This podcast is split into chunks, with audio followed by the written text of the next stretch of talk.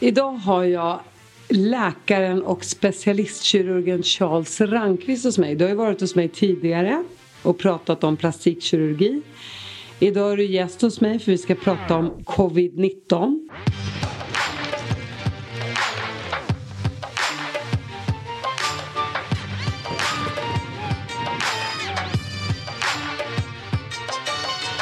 Idag är vi alltså här för att prata om Corona.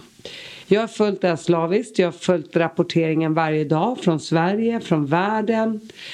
Och eh, olika myndigheter i olika länder försöker ju eh, dämpa och ta bort sjukdomen från människor runt om i världen. Sverige har valt en egen väg, vilket jag uppskattar och tycker är fantastiskt. Men det finns ju delade läger i hur man ska bekämpa corona runt om i världen. De flesta stänger in folk.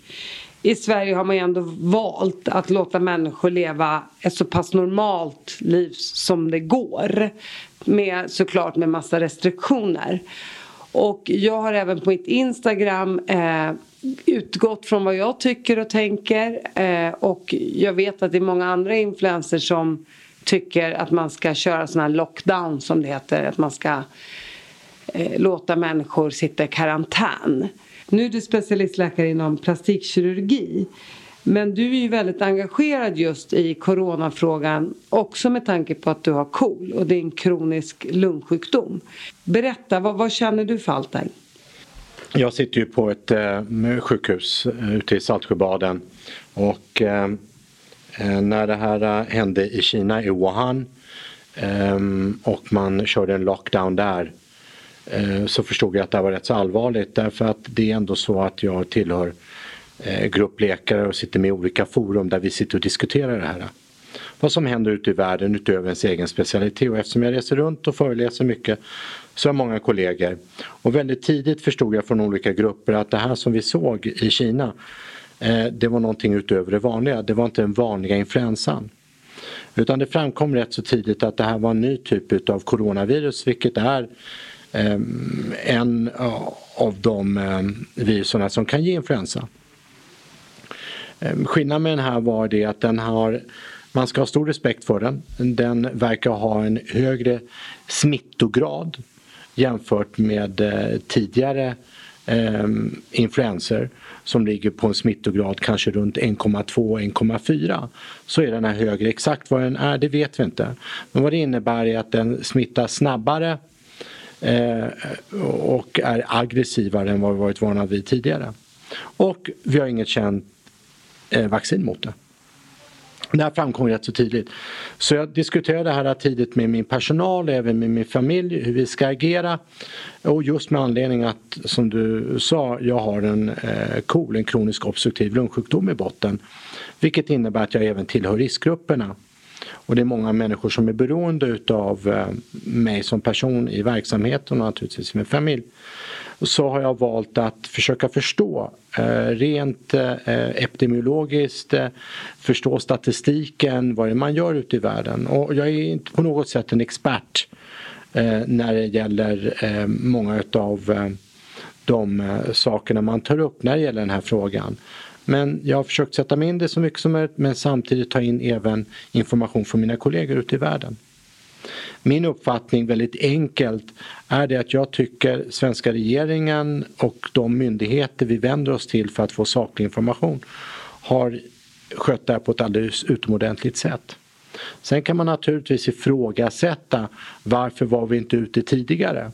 Jag vet ju att jag gentemot min personal redan för typ två månader sedan tog upp den här frågan och vi implementerade vissa principer på, på det sjukhuset som jag driver Eh, just för att minimera riskerna för patienter och för personal. Men det är svårt. Eh, hur, får jag fråga, hur gjorde du då? Vi, vi har ju eh, redan från första början en väldigt hög hygien på kliniken. Men vad vi har implementerat och sakta eh, fört fram det är det att all personal hela tiden har mask, man har handskar på sig, eh, det spritas av. Patienter blir informerade att har de haft någon infektion eller liknande i kroppen då måste de vara eh, fria från symptom innan de kommer till oss plus två dagar. Känner man att man har feber är man inte välkommen. Patienter över 60 år har vi slutat operera. Så vi har infört saker och ting, överallt spritas det av. Ehm, så vi har infört och implementerat saker och ting för att minimera riskerna med det här viruset vartefter det har framkommit hur det smittar. Och det är smittbart, det har en högre smittsamhet än vad vi har sett tidigare. Det är aggressivare, det är ett virus som sätter sig på luftvägarna. Och därför just det här att använda mask men framförallt att man vet om att bakterien kan överleva på ytor under längre tid innebär att det här med att sprita av, använda handskar har varit väldigt viktigt i verksamheten. Men för att återkomma till tidigare, jag tycker man har skött det här väldigt bra. Sen kan man alltid ifrågasätta varför var vi inte ute tidigare? Borde vi inte haft reserver? Borde vi inte ha vetat om det? Det är väldigt svårt. Man, det tar lång tid innan man kan bedöma någonting som en pandemi när man tittar i litteraturen.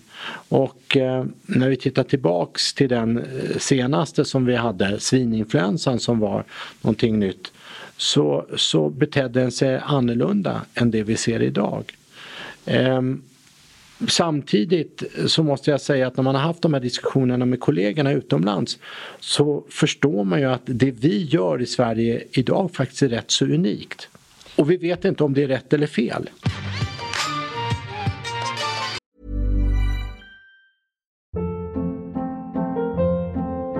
Hold up. What was that? Boring. No flavor. That was as bad as those leftovers you ate all week. Kiki Palmer here, and it's time to say hello to something fresh and guilt-free. Hello Fresh. Jazz up dinner with pecan-crusted chicken or garlic butter shrimp scampi. Now that's music to my mouth. Hello Fresh. Let's get this dinner party started. Discover all the delicious possibilities at hellofresh.com. Hiring for your small business? If you're not looking for professionals on LinkedIn, you're looking in the wrong place. That's like looking for your car keys in a fish tank. LinkedIn helps you hire professionals you can't find anywhere else, even those who aren't actively searching for a new job but might be open to the perfect role. In a given month, over 70% of LinkedIn users don't even visit other leading job sites. So start looking in the right place. With LinkedIn, you can hire professionals like a professional. Post your free job on linkedin.com slash achieve today. Får jag bara fråga, du säger att du visste om det här redan två månader innan. Alarmerade du om det här då? Eller vad gjorde du när du fick, kände att men gud, det här kan ju faktiskt komma till Sverige och, och, det, och du säger ju att ni, ni förberedde det på olika sätt på Victoriakliniken där du jobbar. Men pratade du om det med andra läkare då Ja absolut, vi har haft en debatt, menar, internationell debatt, eller eh, inte debatt, internationellt chattforum. Så det här har varit känt inom våra grupper. Och i Sverige har man också vetat om det, mina kollegor och så vidare. Men det, men det är ju ändå en, en svår process för det är många avvägningar och jag är inte politiker. Men jag kan förstå att innan man tar beslut och så vidare, innan man kan lagstadga att utföra saker och ting, eh, så, så tar det tid. Och jag tycker att man har agerat väldigt snabbt utifrån de premisserna i en demokrati. Hade vi varit en diktatur då hade man ju kunnat agera på ett annorlunda sätt. Och man ska ju klart för sig att Sverige är ju på många sätt ett unikt land och det är ju, alla nationer är unika på sitt eget sätt. Men vi har en befolkning som är väldigt välutbildad. En befolkning som har ett stort förtroende för sin regering. En befolkning som har ett stort förtroende även för myndigheter som är rådgivande. Och vi tar till oss Eh, guidelines, råd från myndigheten och följer det på ett väldigt disciplinerat sätt. Eh, och det här följer eh, traditioner och det är bra för regeringen och det är bra för folket men någonting som också är väldigt symptomatiskt tycker jag det är hur vår regering lyssnar på sakkunniga. Och går man tillbaks 400 år och tittar på en stor del av det som är grunden till vad vi ser idag, Axel Oxenstierna som myntade uttrycket Eh, och jag säger det här först på latin och sen på, på svenska. Anesis mi fili quantila presentia. Eh, nundus regator. Vet du inte min son med hur lite förstånd världen styrs? Och, och vad det handlar om det är att eh, politiker är folkvalda utav oss. Eh, utifrån hur de vill driva landets politik. Men samtidigt, en politiker har ju bara så mycket utbildning, så mycket kunskap, en bred utbildning. Så när det gäller den här typen utav problematik så tar man till sig de sakkunniga och lyssnar på dem. Och på daglig basis så har man ändrat riktlinjerna därför att man vet att det här kan ändra sig snabbt. Vi vet inte. Och det som pågår i världen är egentligen ett stort experiment. Det finns ingen evidensbaserad medicin som visar att det man gör med en lockdown eller karantän har visat sig vara framgångsrik. Man åberopar vissa saker eh, som man gjorde i USA där man jämför två olika städer. Men man hade inte alls samma typ av transporter och kommunikation med olika städer. Så man använde det men det är väldigt vagt och väldigt svagt. Så vi utför ett socioekonomiskt experiment som kan vida överstiga de liv som man kanske räddar. Och det som är intressant när man diskuterar med kollegor internationellt och man känner sig nästan lite outcast, spetälsk när man diskuterar. Man blir anklagad. Hur kan ni svenskar vara så otroligt passiva? Vadå, hur, hur, hur kan ni gå ut och ha kul och, och gå på restauranger och inte stänga ner skolorna? Ni måste stoppa alla i karantän. De har inte riktigt förstått hur vi som nation är. Till att börja med så ska man ju veta det att vi har en väldigt annorlunda livsstil från första början än de flesta andra länder sydligare. Mer än 50% av vår befolkning är, är enmansbostäder i princip. Så vi är egentligen självisolerade. Vi är människor som har rätt så lång distans ifrån varandra av naturen. Vi går inte omkring och pussar och kramar varandra. Eh, vi eh, är disciplinerade så tillvida att vi håller en hög hygien. Och det visar sig på många olika nivåer. Vi är rätt så friska. Vi har ett lägre BMI, har mindre problem med obesitas vilket vi vet är absolut en av riskfaktorerna. Vad är obesitas? Obesitas är, är fetma, eh, övervikt. Eh, jag menar jämför man med USA, där är 40 procent överviktiga. Även bland de yngre? Ja, alltså generellt sett över, överlag är 40 procent överviktiga. De säger ju det att i USA är det många yngre nu som har hamnat i respirator. Ja, ja. Men det är klart, fetma är ju en underliggande sjukdom.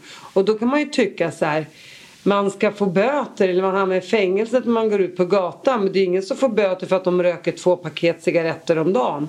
Eller för att man är jätteöverviktig. Mm. Som också påverkar en att faktiskt bli jättedålig och i slutändan dö.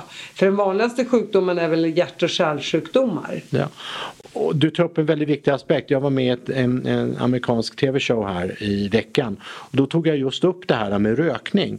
För det är ju kombinationen av kraftig övervikt, diabetesen som ofta är en konsekvens utav det och rökning som skördar liv här plus ålder naturligtvis vilket är en underliggande eh, grundorsaken. Men hos de, undre, de yngre som drabbas utav det här svårt så är det ofta det. Men ingen pratar om att man ska förbjuda rökning. Eh, fetma eller konsekvenserna av fetma skördar mer än 5 miljoner liv varje år. Står för ungefär 8 procent av alla liv som, som går förlorade varje år i världen. Så, så vad jag försöker säga är det att Sverige har andra grundförutsättningar. Vi är hälsosammare, vi är friskare, vi röker mindre, vi har mindre fetma. Så vi har bättre förutsättningar generellt sett. Utöver att vi disciplinerade lyssnar på, på eh, myndigheter. Men vi lever på ett annorlunda sätt. Det går inte att jämföra oss med Spanien och Italien där mormor och morfar bor med sina barn, med sina barnbarn och så vidare. Det är självklart att det är mycket svårare. Men då undrar jag, med tanke på att det är så mycket äldre som går bort i Corona, vilket är tragiskt i sig och man tycker det är hemskt med äldrevården där, där, där den här coronan kommer in och skördar, skördar liv. Men då tänker jag ju såklart att i Italien då där de lockar, lockar ner samhällen och där man säger att ni får bo där, eh, ni får vara i karantän. Då är man ju i karantän med de äldre. Så då smittar man väl dem inomhus tänker jag. Absolut så är det och tittar man på eh, en av lärdomarna man drog ifrån spanska influensan som för ungefär 100 år sedan det är ju det att eh, när det inte fanns plats att vårda inomhus. Då satte man ut dem i tält och vårdade dem utomhus. Och statistiskt fann man då att de som vårdades i tält ute hade bättre överlevnad än de inomhus. Men även de som vårdade, personalen, blev mindre smittade. Så det här med frisk luft, sol och vara ute är ju någonting som är väldigt bra på många sätt. Om inte annat, du kan ju tänka dig att sitta inomhus tre, fyra veckor med åtta personer vad vi vet är ju det att det definitivt långsiktigt ökar riskerna för så kallad domestic violence, våld inom familjen, alkoholmissbruk, eh, depressioner. Så frågan som då dyker upp när man för den här typen av resonemang som vi för i Sverige, där tycker vi har bra förutsättningar att följa det. Det är ju det att utomlands undrar man, väljer vi det ekonomiska framför liv? Är det därför vi inte stoppar och kör en lockdown? Och jag hävdar att det är absolut inte på det sättet. Vi väljer liv framför liv. Och vi vet inte vilka socioekonomiska konsekvenser det här har.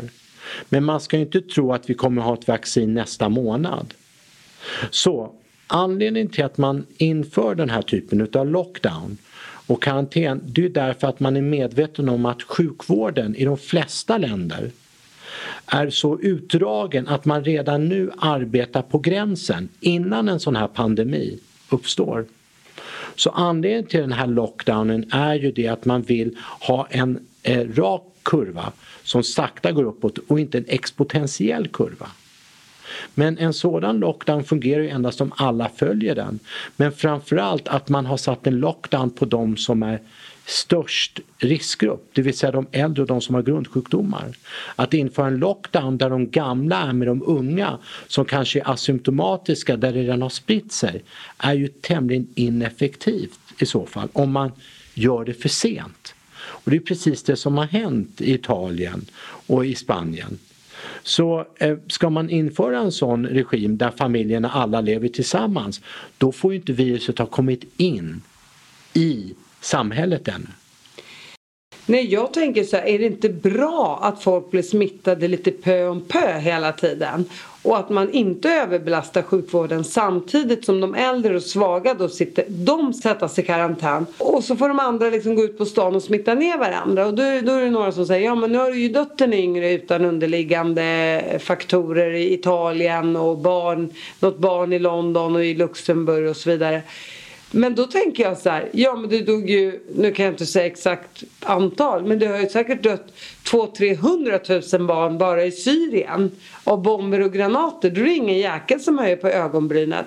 Men att du dör 3-4 barn i Corona, vilket är fruktansvärt och vidrigt och jag skulle ju såklart vet inte hur jag skulle återhämta mig om mitt eget barn dog. Men man tänker i det stora hela, ska samhällen gå förlorade? Ska människor ta livet av sig? Ska vi hamna i en depression, en recession, i krig? Man vet ju att i USA så tömde ju alla vapenförråden det första de gjorde när det här blev mer och mer känt att det började sprida sig. För folk är rädda för inbrott såklart. Så att det är det första man gör. Man börjar tänka hur ska jag försvara mig med vapen? Mm. Eh, så, jag, så jag är helt på din sida. Men det gäller att få de som inte är på den sidan att försöka förstå det här. Vad ska Italien göra idag? Vad ska Spanien göra idag? Om du fick bestämma, du fick, du fick åka nu ner till Italien och Spanien och du fick bestämma helt och hållet. Vad skulle du göra? Nej, men jag, jag tror inte man, med all respekt, jag, jag, det är en väldigt svår fråga att svara på. Men jag känner inte till deras kulturer tillräckligt bra. De har nog gjort allt de har kunnat utifrån sitt tankesätt.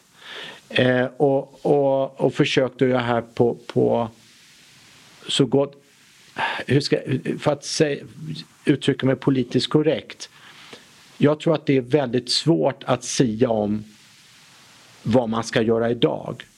Tittar man retrospektivt så är det så att de precis som alla andra länder borde ha agerat mycket tidigare och förstått detta när ett, ett land som Kina stänger ner så dramatiskt och förstår att det kommer ekonomiska konsekvenser, då borde man ha förstått det här är någonting utöver det vanliga. Det är väl det man kan säga. Fast jag förstod inte heller att det här, alltså jag kan säga den eh, när jag kom hem från sportlovet från Lärst den 3 mars inte fasen tänkte jag två veckor senare i Let's Dance att vi inte skulle ha publik. Att folk skulle liksom, det här med distance och alltså mm. det, för mig Ja, jag hade hört talas om corona. Man tänkte ja men tio pers i Italien är smittade med corona. Mm. Men jag trodde aldrig att det skulle få de här konsekvenserna som det fick. Mm. Och med Kina tänker jag också så här. Hade vi vetat hade man inte varit så naiv, om man nu kan, om man får vrida tillbaka till klockan och förstått att det är inga 3000 som har dött i Kina. Att om de hade varit mer ärliga och sagt exakt så här ligger det till, vi fuckade upp det, vi lockade ner för sent eller si så många har dött på riktigt. Då kanske man också hade förstått vidden utav det här. Men när de kommer ut med siffror som 3000 döda kineser så tänker man ju inte att hela världen ska hamna i den här pandemin. Nej. Och, och det... det... kan låta väldigt naivt utav mig men kan du förstå Absolut. hur jag som en vanlig svensk medborgare Absolut. tänker? Och, och det, det, är naivt men det är inte konstigt för vi är naiva av naturen.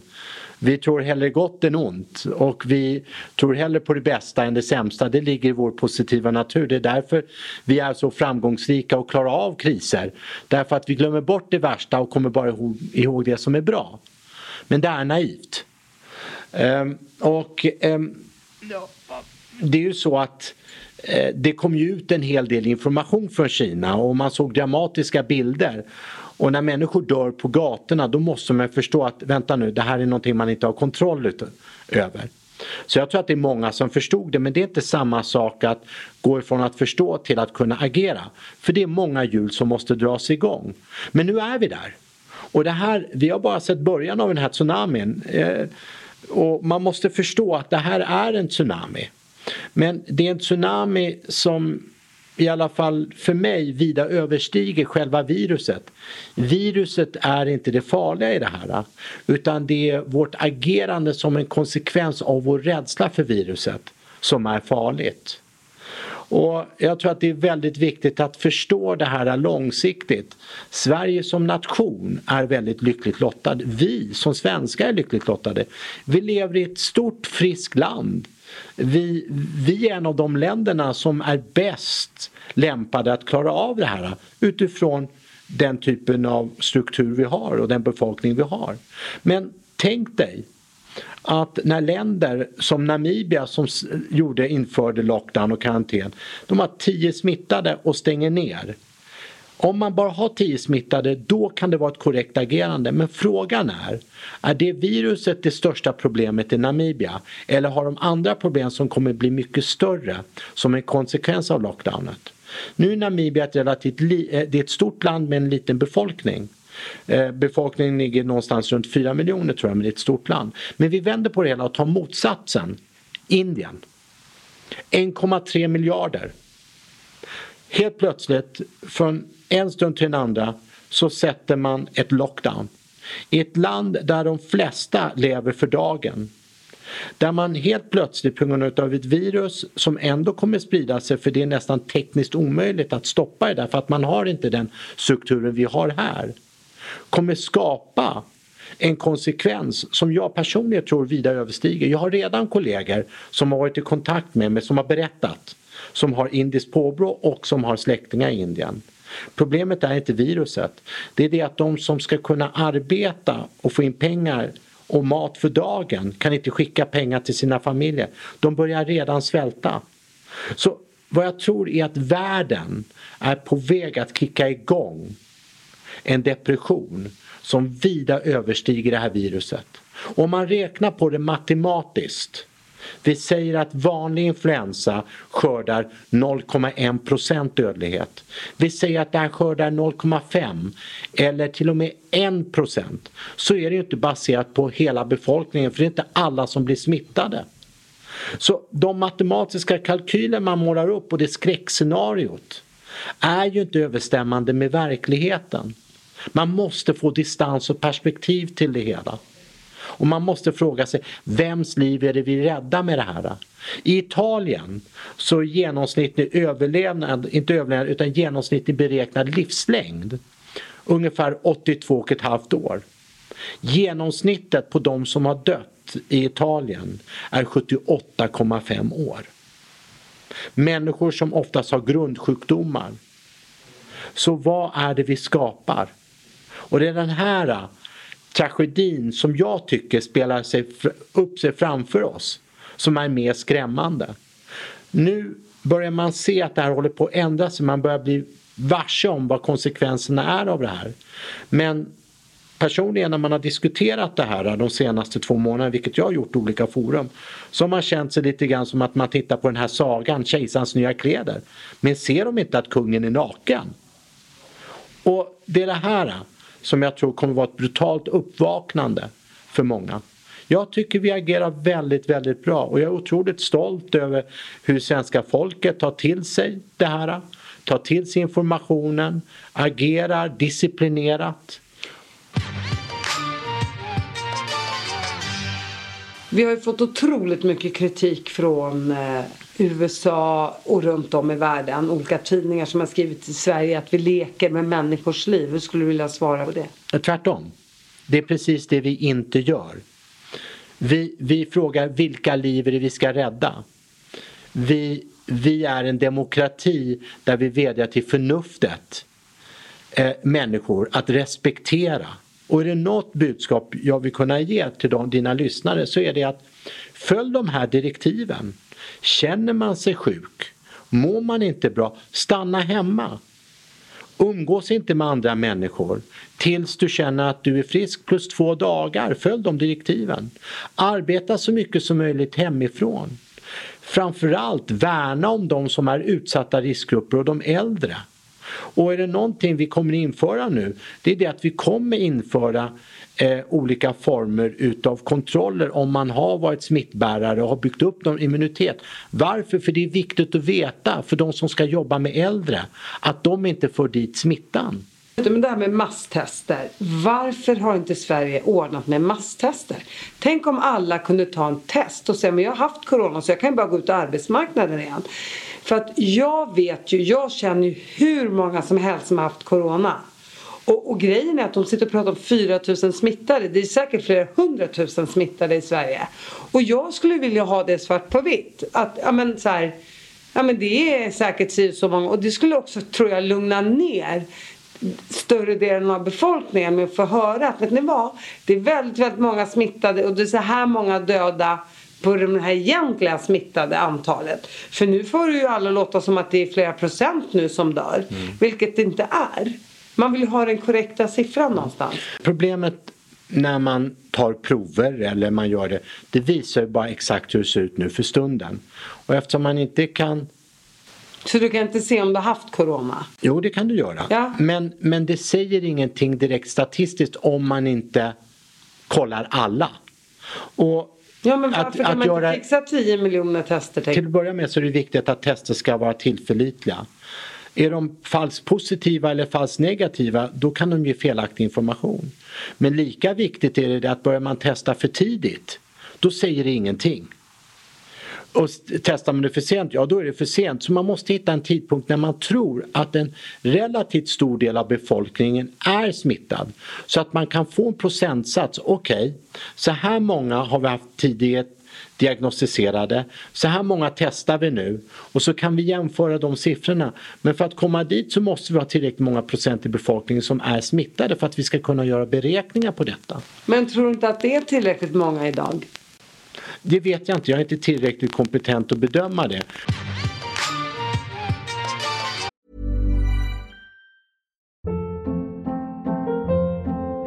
Hold up. What was that? Boring. No flavor. That was as bad as those leftovers you ate all week. Kiki Palmer here, and it's time to say hello to something fresh and guilt-free. Hello Fresh. Jazz up dinner with pecan-crusted chicken or garlic butter shrimp scampi. Now that's music to my mouth. Hello Fresh. Let's get this dinner party started. Discover all the delicious possibilities at hellofresh.com.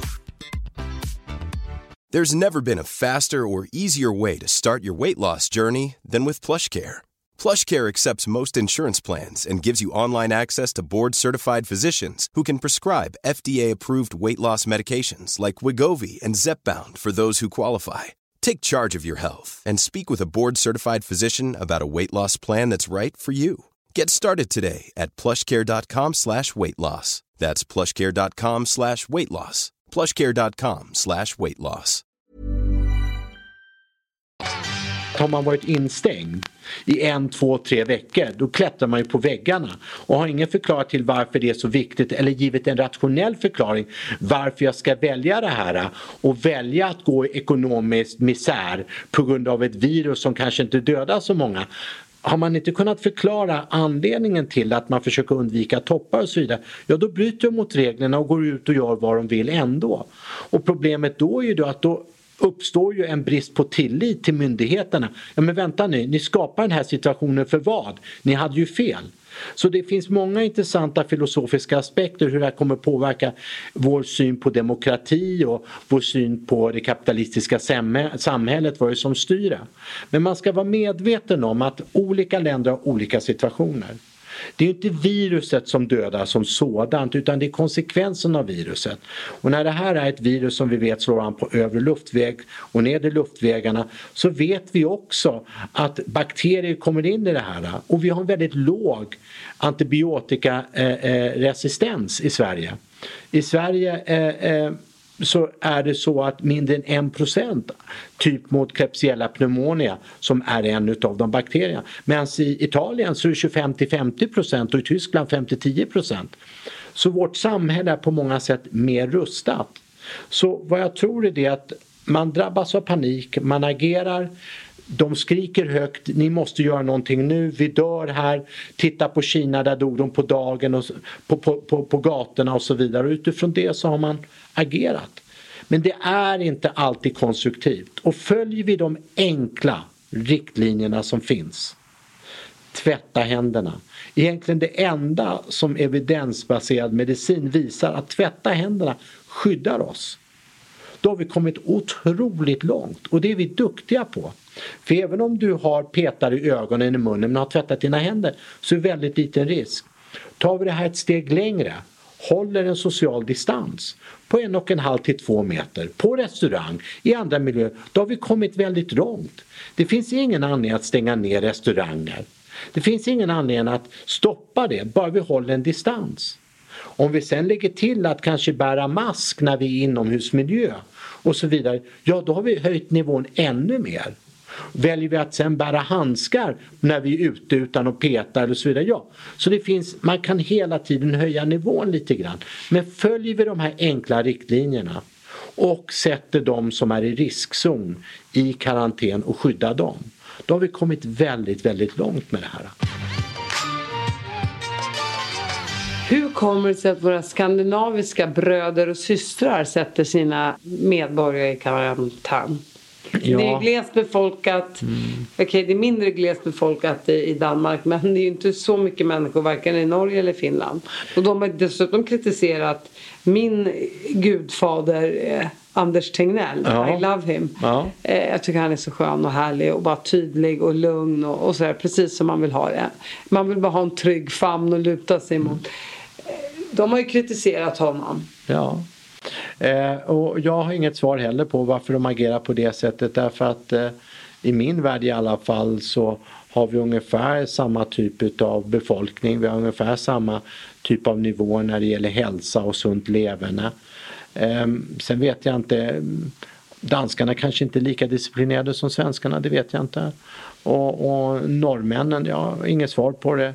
Eh, finnarna är ju väldigt restriktiva när det gäller vissa områden och så vidare. Fast de öppnade ju upp skolorna igen. De har öppnat upp skolorna. Det gjorde ju Japan också. Ja, absolut. Så, så jag, jag kommer tillbaks till det här att många av de här länderna de agerar snabbt. Det kanske inte är det mest produktiva långsiktigt men så, så kommer förnuftet dit. Du förstår ju själv, barn måste få leka.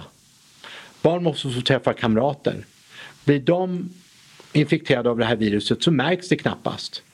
Men vi tar bort dem ifrån utbildning, lekar, kamrater och det kan skapa större problem. Eh, min, min, eh, min hustrus... Eh, jag, jag vänder på det hela. Jag såg ett brev häromdagen från en släkting. Eller ett brev.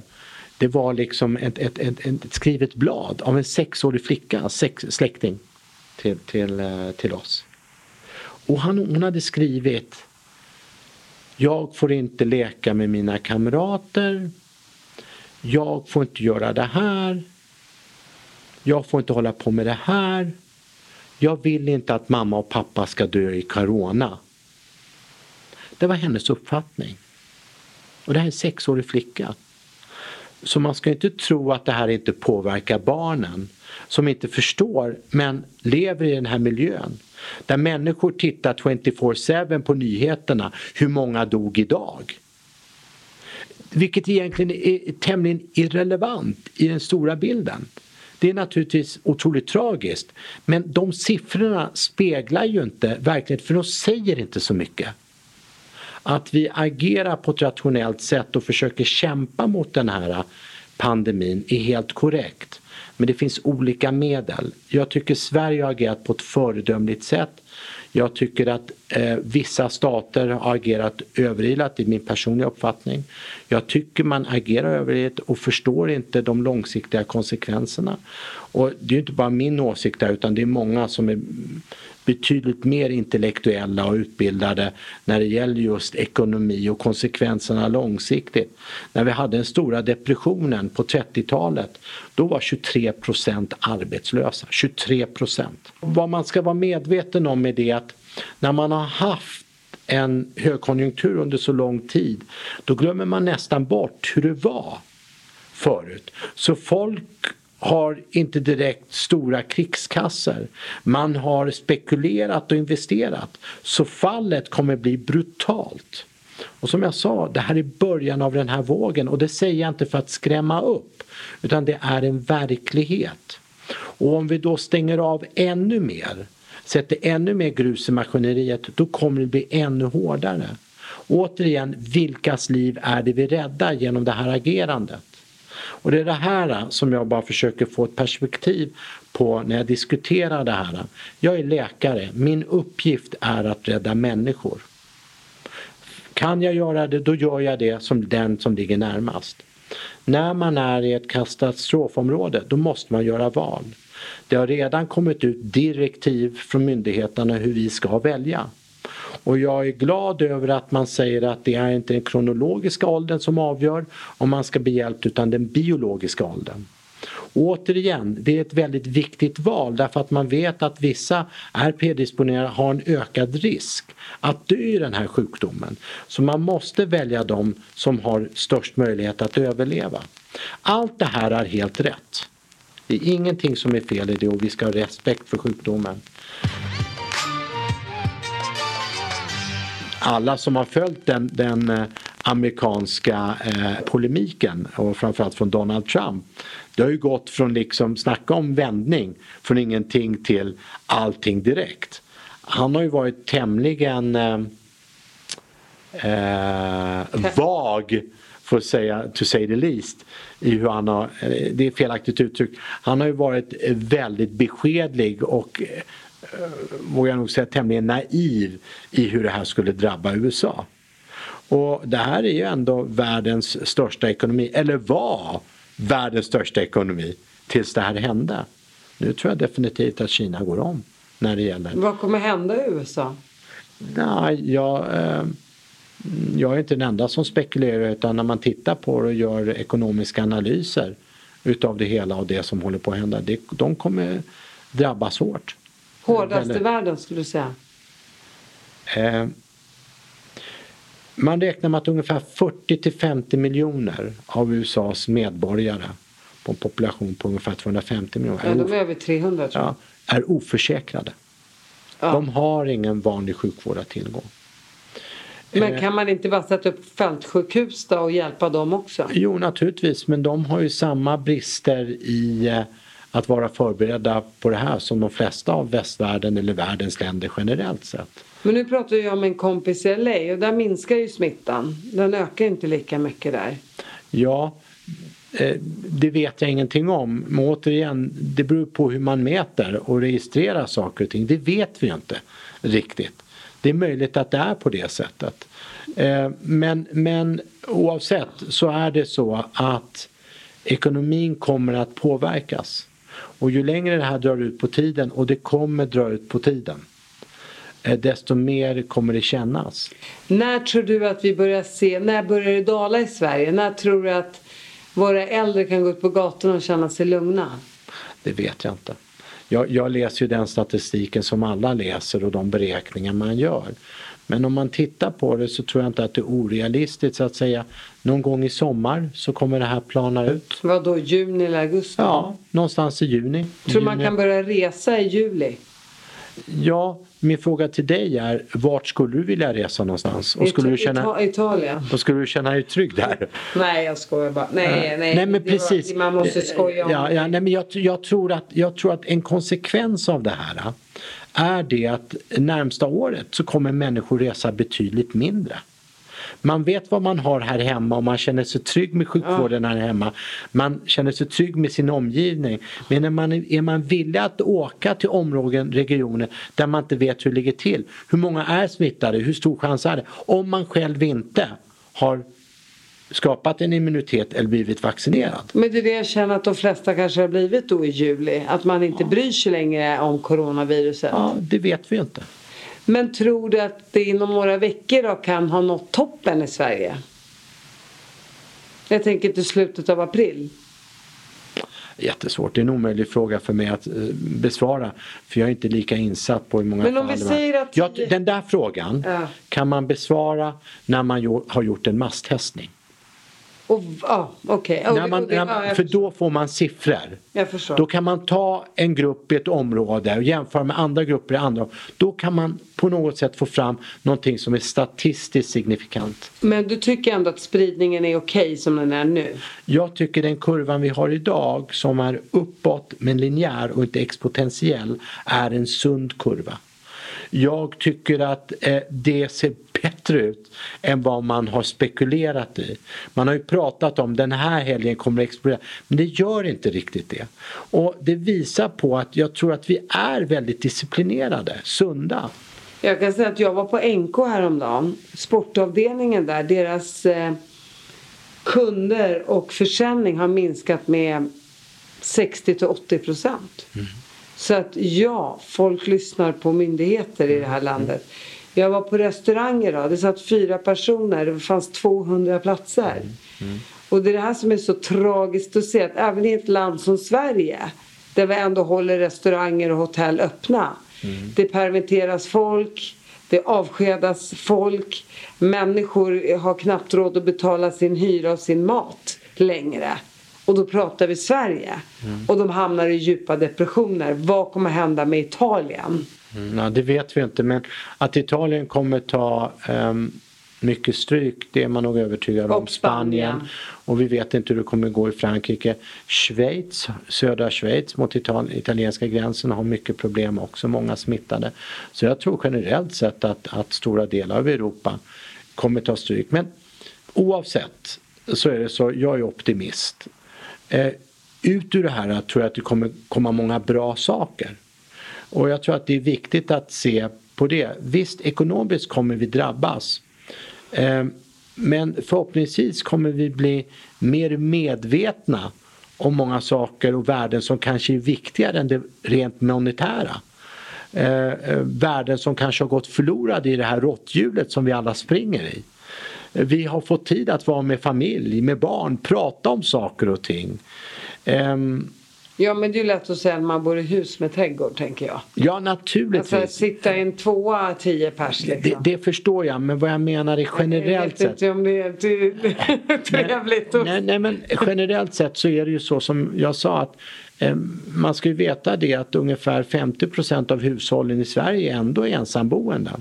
Men det kommer kanske komma ut bra saker ut ur- av det här också.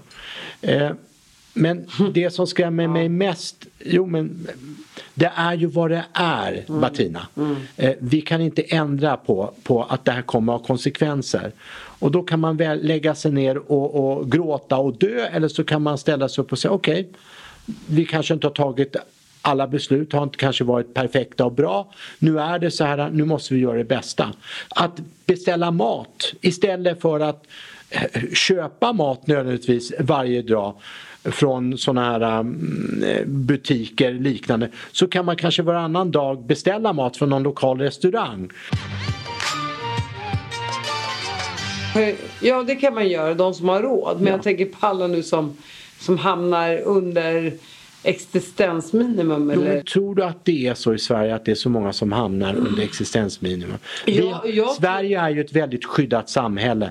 Vi har bra möjligheter när det gäller sådana som blir permitterade, arbetslösa. Vi har ett säkerhetsnät som är väldigt Ja, starkt jämfört med många Sverige, länder. men jag Ja. tänker ur Italien. Fruktansvärt, ja inte Italien, men tar vi USA? Ja, det, Tar vi USA där man betalar veckovis där många får sin lön via eh, eh, dricks och så vidare. Ja, där är, i Mexiko i Mexiko så räknar man att 50% av befolkningen lever från dag till dag. Det är självklart att de här nationerna, som i Indien också. ja, precis som i Indien, de kommer ta mycket skada. Jag tänkte säga det enda positiva i det här det är väl ändå naturen. Ja, Om miljön. man, miljön, Absolut. precis. De pratar ju om nu i Venedig att det simmar delfiner i vattnet. Det har aldrig varit så rent som det är just nu. Och regnskogar och... Miljön absolut, man börjar se annorlunda saker och ting som man har tyckt det här måste man göra, kanske man inte måste göra. Man kanske lär sig hushålla lite bättre. Man kanske eh, lär sig många saker som vi har tagit för givet. Och, och det, det, det är väl någonting som är bra långsiktigt. Återigen, det är det här som är intressant med ett helikopterperspektiv. Vi vet att världen är på väg mot en avgrund när det gäller just miljö, när det gäller många av de här sakerna. Men det är ingen hysteri om det, tvärtom, det lunkar på som vanligt. Men när den här saken händer, då helt plötsligt kanske får vi upp ögonen för de här stora sakerna istället för bara ett virus som vi vet kommer skörda liv men ändå skulle ha skördat liv. Kanske inte under en sån kort tid men ändå likväl. Liv mot liv. Kortsiktigt, långsiktigt.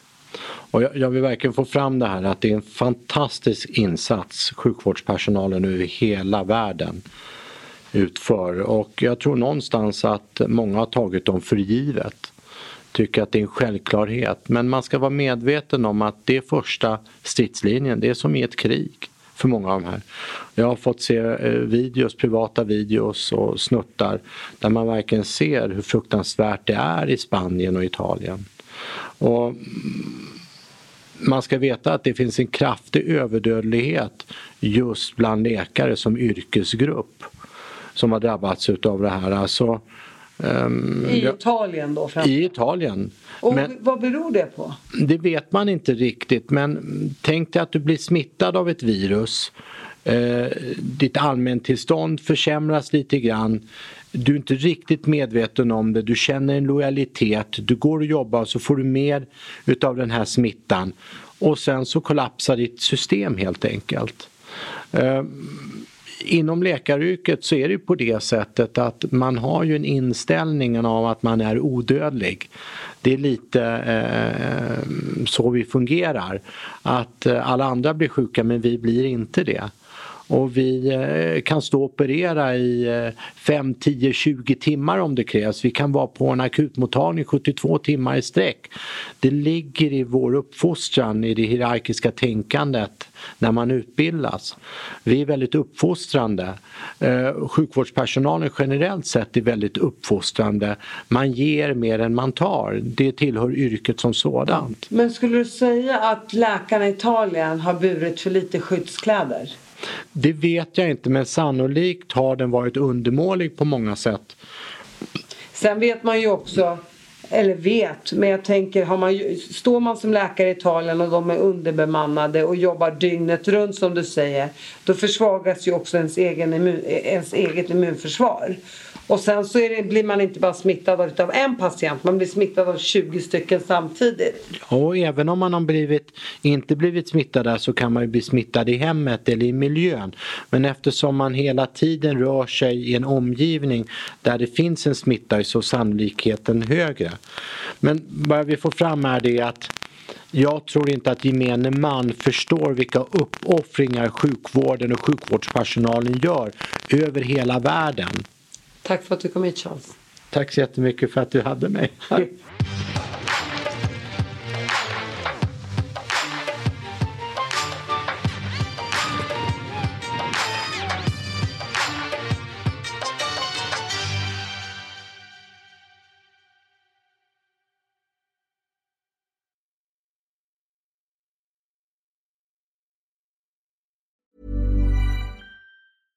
Ever catch yourself eating the same flavorless dinner three days in a row?